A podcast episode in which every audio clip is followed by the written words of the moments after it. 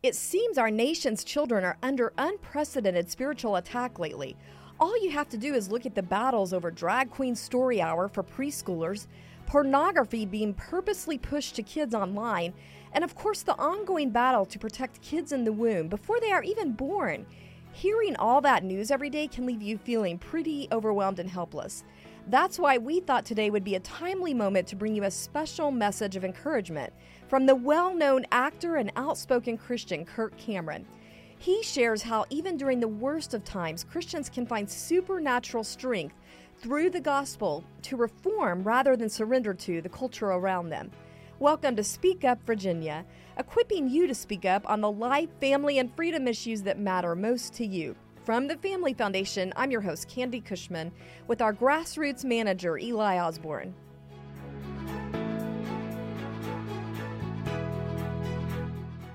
Well, welcome everybody. Thanks for joining us for Speak Up Virginia.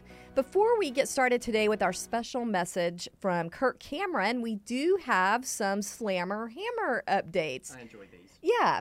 And apparently, Slammer Hammer has been making the rounds with kid activities this summer with our president, Victoria Cobb. So, first up, we have a picture for our YouTube viewers of Slammer Hammer at summer camp. He accompanied Emma, Victoria's daughter, to be dropped off during summer camp. Yeah.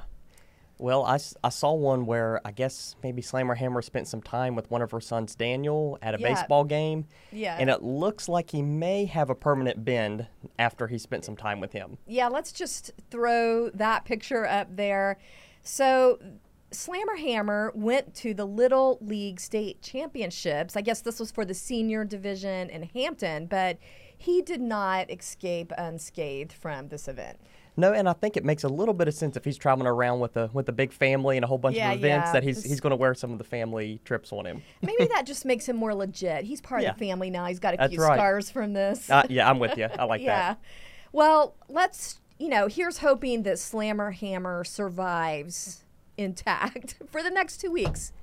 Because we only have, that's okay, Ely. we only I'm have, over here. we only have two more weeks um, for the summer sabbatical that Slammer Hammer is making appearances at. So here's to hoping that he comes out. You know, I think I think we can frame him at the end of this with his Yeah. badges of honors and little dents and things. I think it'll look good to see like a before photo, like at the beginning, and then what he looks like after spending the whole summer with them. Four kids and a dog. Yeah, I don't think that'll tell the story of the summer. Yeah.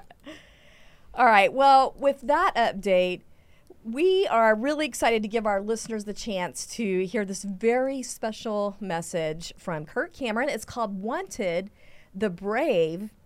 And, you know, we've had Kirk Cameron before Yeah. as a guest at one of our galas. Mm-hmm. So we're, we're very honored to be able to share this message that I do think is so timely for where we are at with our culture right now. Yeah, no, I, I completely agree. This sermon is so powerful, and one of the things that I, I really liked about it was how he was addressing how the culture war is affecting the kids in our community, and how even activities like drag queen story hours are trying to be normalized to children. Yeah. You know, and in fact, you know, not only have we been seeing this all across the nation, but also right here in Virginia. And I'm just going to mention a couple of places where this has been happening. Uh, Appomattox, there was a display in the children's section of a local library there. And one of the displayed books was called If You're a Drag Queen and You Know It. Now, the good news is people spoke up about this. Yeah. so, but it's happening in a lot of other places. Yeah, I think I think at some point we assumed it was only far away. These sort of things were not in our back door, but that's crazy that this was displayed in a children's section in Virginia, in a library in Virginia. Some other examples was we we knew something about Fairfax County Yeah. hosting a similar uh, drag queen ev- event that involved children, and then even Yeah, I, I think that was like a pub, a whole public event that included children engagement with drag queen. Oh my so gosh. yeah, yeah, and then and then if Fairfax County wasn't enough, we had reports that there was something going on in a high school in Bedford County. Yeah. So this just continues to spread, and it's very concerning, and it's good to hear Kirk Cameron's redeeming perspective on this. And again, people spoke up in Bedford County, and I think that um, drag queen event that was going to come to the high school, I, I Mm-hmm. think actually they spoke up in a good way. I don't, I don't, if I remember correctly, I don't think that ended up happening. Yeah, Um, no, I think you're right. But it's important to realize this is not happening by chance. It's not some kind of organic effort. There is a national organized effort. There's something that began called Drag Queen story hour where they're trying to go into libraries and schools all across the nation and bring in drag queens and now drag kings too apparently. Oh my gosh. Um, but it is a, a, specific effort sadly to target kids to really desensitize them on these issues. And, and we do need to safeguard the innocence of our children. And you know i think the encouraging thing about this is that kirk cameron is doing giving people a redemptive way to respond to things like this happening in our culture right yeah i think I think what I found so encouraging about it is it's very easy for me to complain about what's going on, but Kirk Cameron talks about that we should have it. We should offer the alternative of the gospel. That yeah. that no change is really going to no change is going to happen without the power of the gospel and the power of Jesus Christ. And I really like how he has some specific examples of where he's trying to go into these libraries and have a redemptive impact. And, in sometimes the same places that these drag queens are coming into. Yeah. It, it's a really powerful um, um, comparison there of the two the two events. Yeah, it absolutely is because what he's doing is bringing light into the darkness. Right. And what he talks about is he wrote a children's book called As We Grow, and it mm-hmm. talks about biblical wisdom, really controversial things like fruit of the spirit, you know, love, joy, peace, really controversial topics. Right. Um, but he volunteered to be the light, go into public libraries and and read during story hour. And lo and behold, he gets denied by at least 50 libraries. And apparently, Crazy. most of these had also opened the door to drag queen story hour, you know, but course. they're telling him he can't read about something mm-hmm. like love, joy, and peace. Mm-hmm. Um, Radical. yeah. Um, yeah, tell us what you saw about that. Just yeah, people. well, uh, the the part that I that I thought was interesting was in the midst of all of this back and forth of being denied with the libraries, the media sh- portrays this this narrative that we're in the we're in the vast minority of society that would want to show these redeeming qualities and these redeeming characteristics that, that Christ would have taught us to have in the public libraries. Well, he has an event in Indianapolis, um, I'm pretty sure, that had over 2,500 people. 2,500 people showed up to hear this counter message of of what was happening with one side of the drag queen story hour and also yeah. now the redeeming characteristics yeah. of, of what Kirk Cameron was trying to read and I wouldn't even necessarily um, qualify it as counter. It's just you know there's darkness, yeah. and then we're bringing in, in the light. Yeah, you know, it's right. it's kind of sad that something basic like biblical principles for raising your child right. is even viewed as counter. but you know, yeah. but obviously a lot of Christians live there in the community, yep. and it's their library as well. Right. And they can have equal access. So yep. and yeah, it, and it turned out 2,500 of them had the same yeah. opinion. So well, we're going to hear today Kirk Cameron share the other side of that story that you don't hear about in the media. But before we begin that, I do want to just give a special shout out to Cornerstone Chapel in Leesburg, Virginia, for allowing us to share this inspiring message that Kirk Cameron gave during their church service one Sunday recently, and they allowed us to bring this to you. So thank you very much for allowing us to share that. And without further ado, let's hear what he had to say. It is great to be here with you from California, the land of loose nuts and bolts.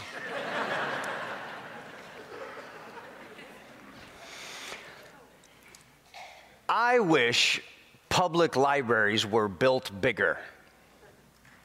I don't know if you've been following the news story that has been alive since Christmas of last year, but I wrote a children's book, As You Grow, which is teaching children the value of biblical wisdom and the fruit of the Spirit.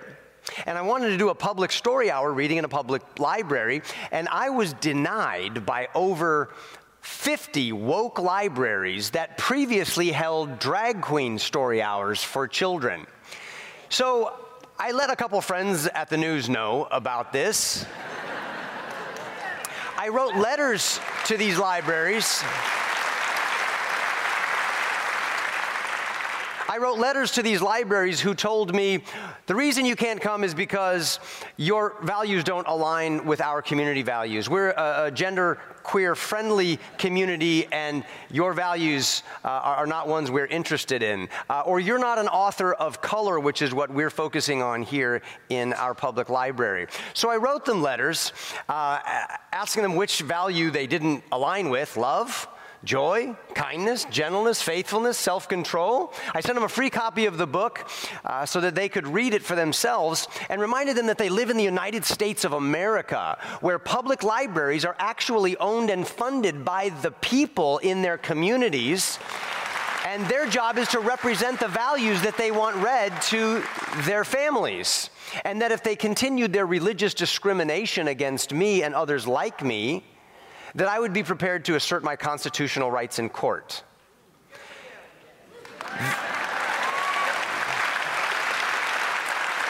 They quickly reversed course. They caved, sent a link. We signed up and we got to rent a room in these public libraries that they said had communities that didn't want us there. When I showed up in the Indianapolis Public Library, I was greeted by over 2,500 parents and children.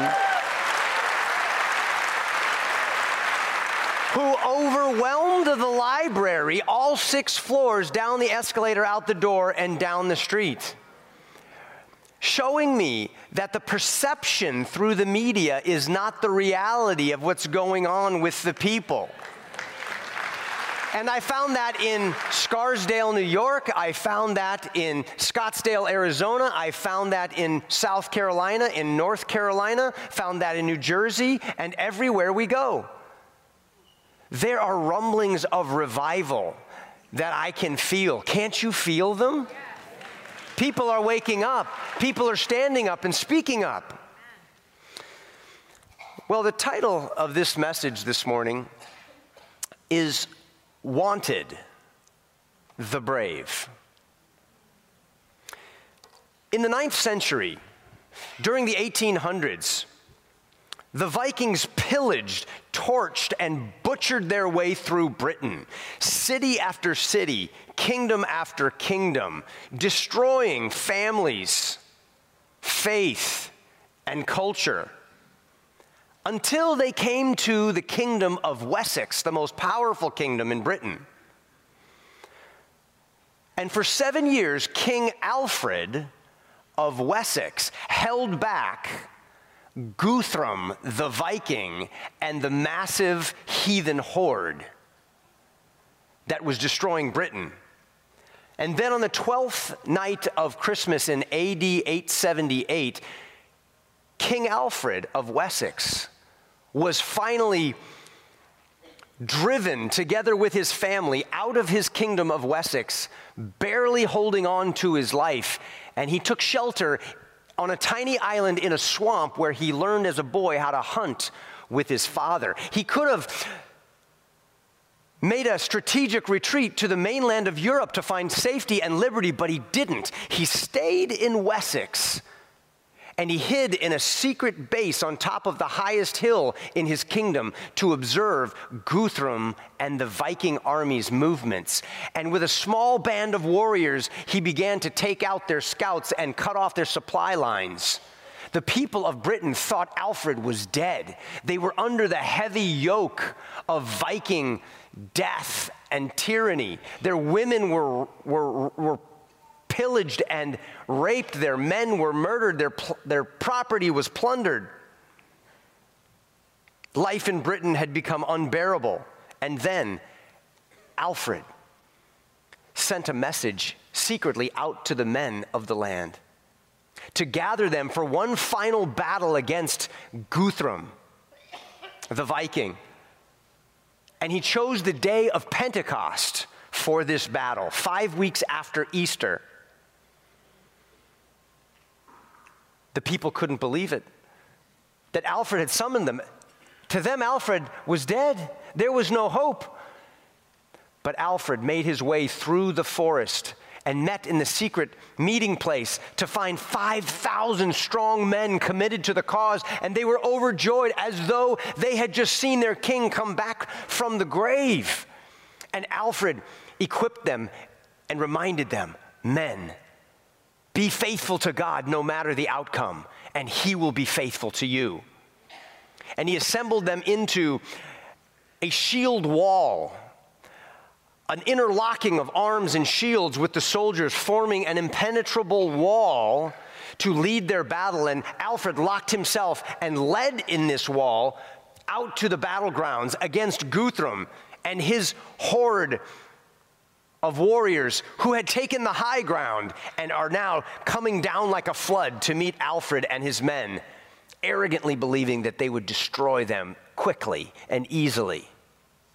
But Alfred's men had everything to lose their children, their future, their property.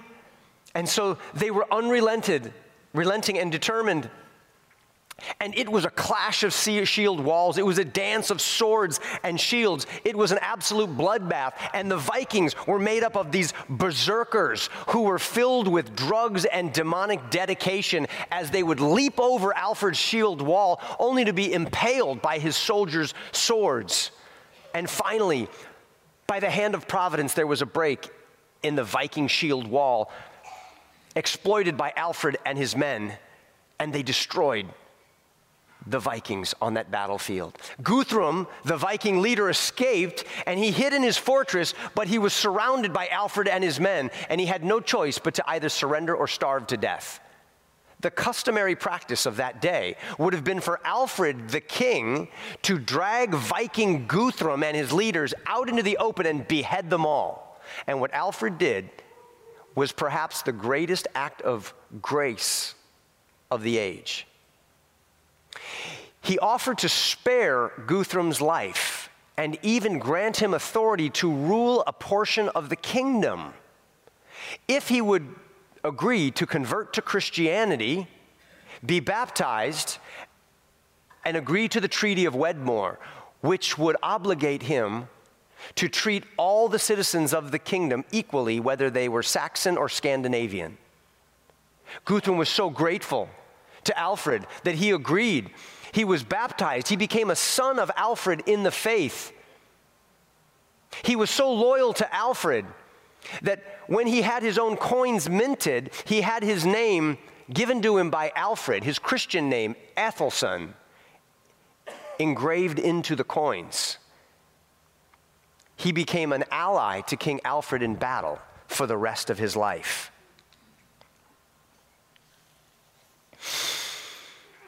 Alfred began to rebuild Britain.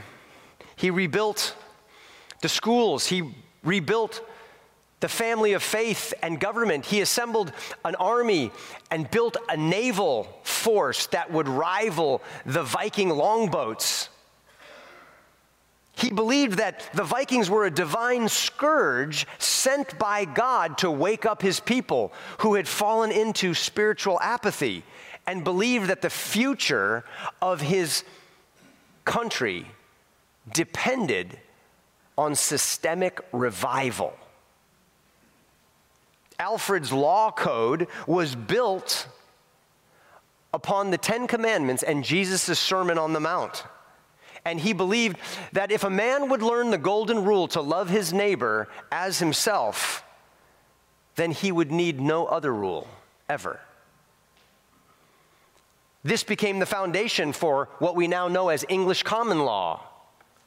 And then later, in the United States, the Bill of Rights and our Constitution. The whole concept of equal rights under God can be traced back to King Alfred. One historian said of him, he was a fierce warrior, a devout Christian, ever thirsting for wisdom, deeply committed to justice, a lover of mercy, and a king who gave himself for his people. He was practically a myth and a much needed reality. He was the king of the white horse, Alfred the Great. That's the portrait of the brave. Alfred was not watching his culture crumble while he sat on the couch watching Fox News, hoping for the rapture.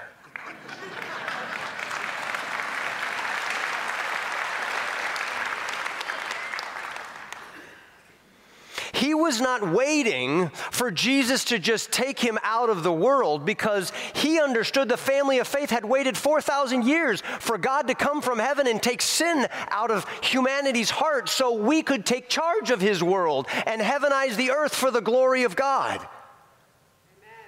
That's what drove him.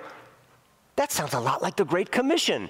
Go into all of the world, make disciples of all nations, teaching them to obey all that I've commanded, and I'll be with you to the end of the age. That sounds like the original mission that God gave to the first Adam in the garden. Be fruitful, multiply, fill the earth, replenish it, and take dominion over all that I've made. In the garden, God creates mankind and gives him the mission. And then Jesus in the Garden of Gethsemane says, Not my will, but your will be done, Lord. And then in the Great Commission, he recreates humanity as a new creation and restores man to his mission. As I've traveled the country, I've come to believe that we have a great shortage of brave men. I meet many men and women, but men whose countenance and attitude and responses to the, the evil that's descending upon us and our children, revealing that they feel weakened and confused by our culture, castrated and powerless, controlled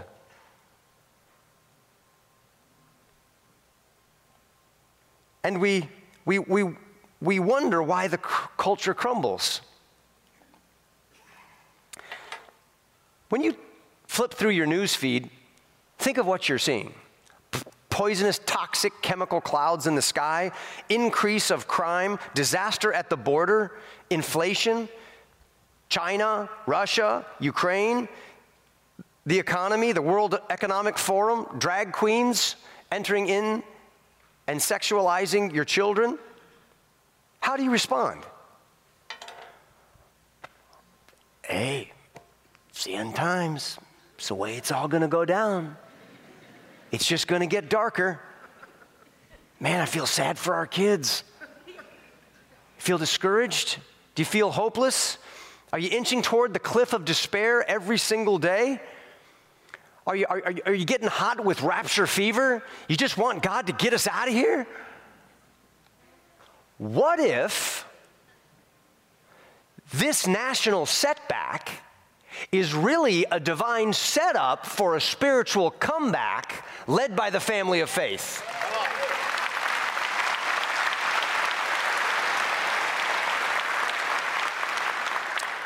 As I've traveled the country, I've I've recognized that there are two groups of people. There's probably more than two, but these two I see. There are reporters and there are reformers, and they're not the same. There's many people who can accurately report on what's going on in the world, and they tell us the truth. Look what they're doing over here. Look at this hypocrisy. Look at this cheating over here. You know the difference between a conspiracy theory and the truth? It's about six months and we see these guys are cheating, or there's this hypocrisy over here. Look at this evil that they're doing. You'll never guess the law they just passed in Minnesota or in Loudoun County. And, and all of this just piles upon us the boulder of, of, of fear. And I'm also wondering when am I going to hear the, the solution? Tell me what I can do to change this. But often the reporters are they're not reformers. Reformers are those who see what's going on in the culture and they change the culture. They're solution oriented. They're action oriented.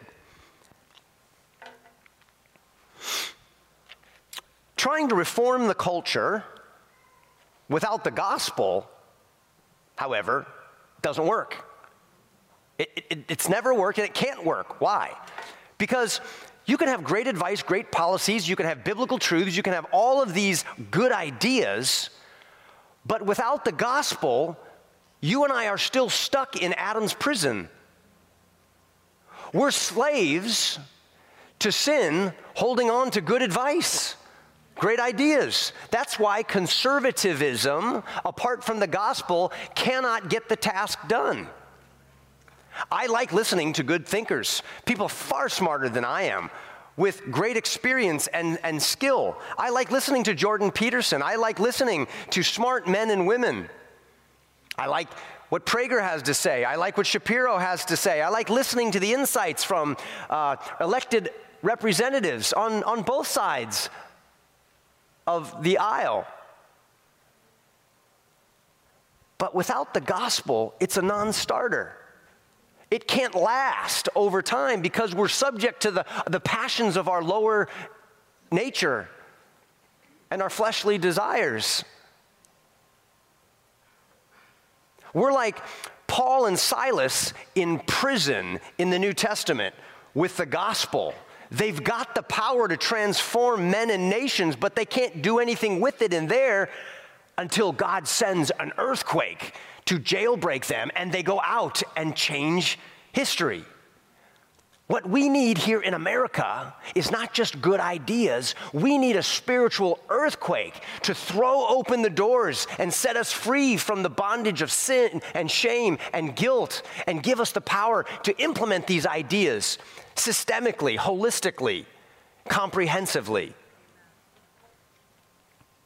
True reformers are products of the gospel themselves. It's men who have been reformed in their heart, women who have been transformed by the power of the Holy Spirit, who then lead with the gospel. Think of this God Himself is a reformer. He's not just a reporter.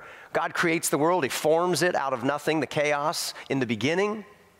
It's all good, and then it goes bad through rebellion and sin.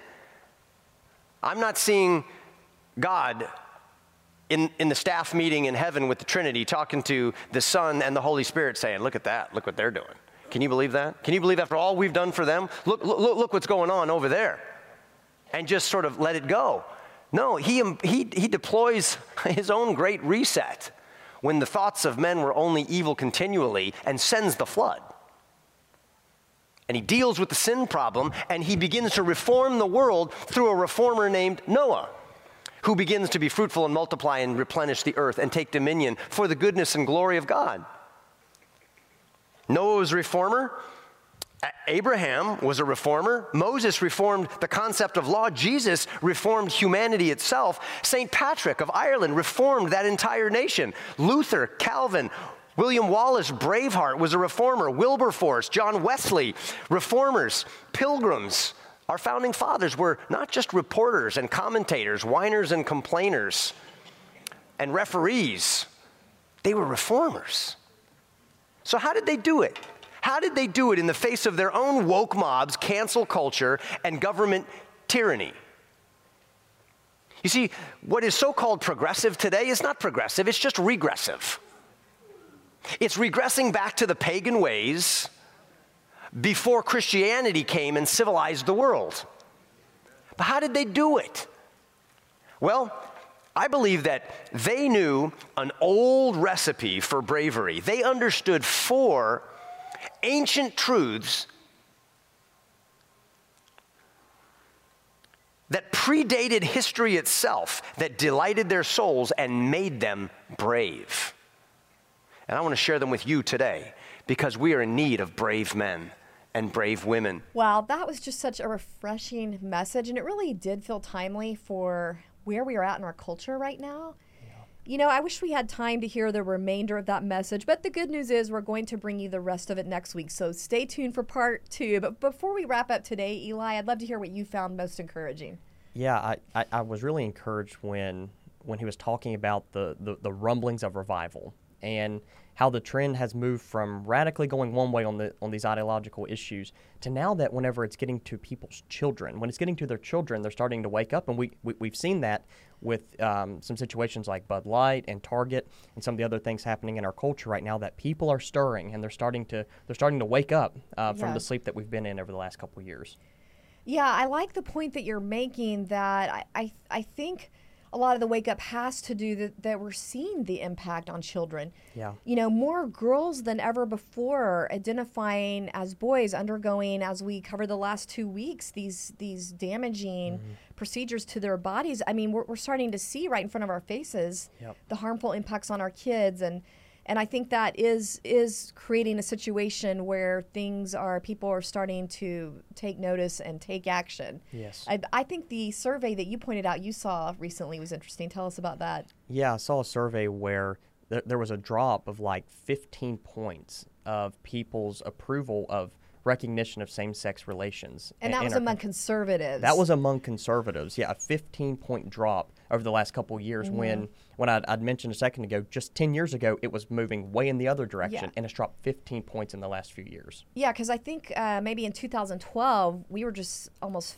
50 50 in our country with people completely divided. So Right. it's, you know, there's still um, an overwhelming majority of people that are um, celebrate or are okay with Yeah. as a moral issue recognition of same sex marriage. Right. But clearly, with you see that, what, 14% difference? Yes, and, yeah. um, you know, pe- as you say, people are starting to wake up because we are seeing how this plays out down the road, how the dots connect down the road, how there is a road that we are on that does have impact on our kids on the next generation. Mm-hmm. Uh, well, with all that said, uh, Ely, I do want to give people a takeaway on what they can do. So, specifically on this storybook hour Mm-hmm. issue, how can they get involved in a redemptive way? Yeah, we uh, w- we briefly mentioned. I think we're going to put up a, a picture of the map o- on the screen for our YouTube viewers. But we briefly mentioned the Brave Story Hour that Kirk Cameron is leading, and there's a map that you can you can access uh, online. We're going to put the website up as well. But if you go on that map, you can see that there's six or seven libraries in Virginia. You can go right on. You can click on the little on the Yeah. little indicator and see which one's closest to you, and you can be a part of bringing the light into these public libraries. Yeah. And just to flesh this out a little more for people, I love this because, you know, we've talked about the bad news that there was this concerted effort to bring Drag Queen Story Hour into schools, libraries. Uh, but Kirk Cameron is taking this redemptive approach to bring godly principles to kids through books that he has written because he has equal access to Story Hour. So I love that he has Brave Story Hour and he has created a way for you to get involved. So if you just go to his website, uh, probably the easiest thing is kirkcameron.com. That's kirkcameron.com. There are instructions there how you can make a request for your library to participate, uh, how to let other people know about it, and then, like Ely said, there's a map where you can just see if things are already happening in your neighborhood. Yeah, I think that'll be a great tool for people that want to weigh in to, to having a redemptive impact in their community on these issues. Well, I guess that wraps us up for today, and we just want to thank everybody for joining us for Speak Up Virginia. Don't forget to share the Speak Up Virginia playlist on YouTube with your friends, neighbors, and church members. And if you're listening to us on Spotify, Apple, and some of those audio only platforms, you can also help us out by giving us a five star review if you like what you hear. That helps get the word out more. And remember, we are stronger when we speak together. We'll see you next time.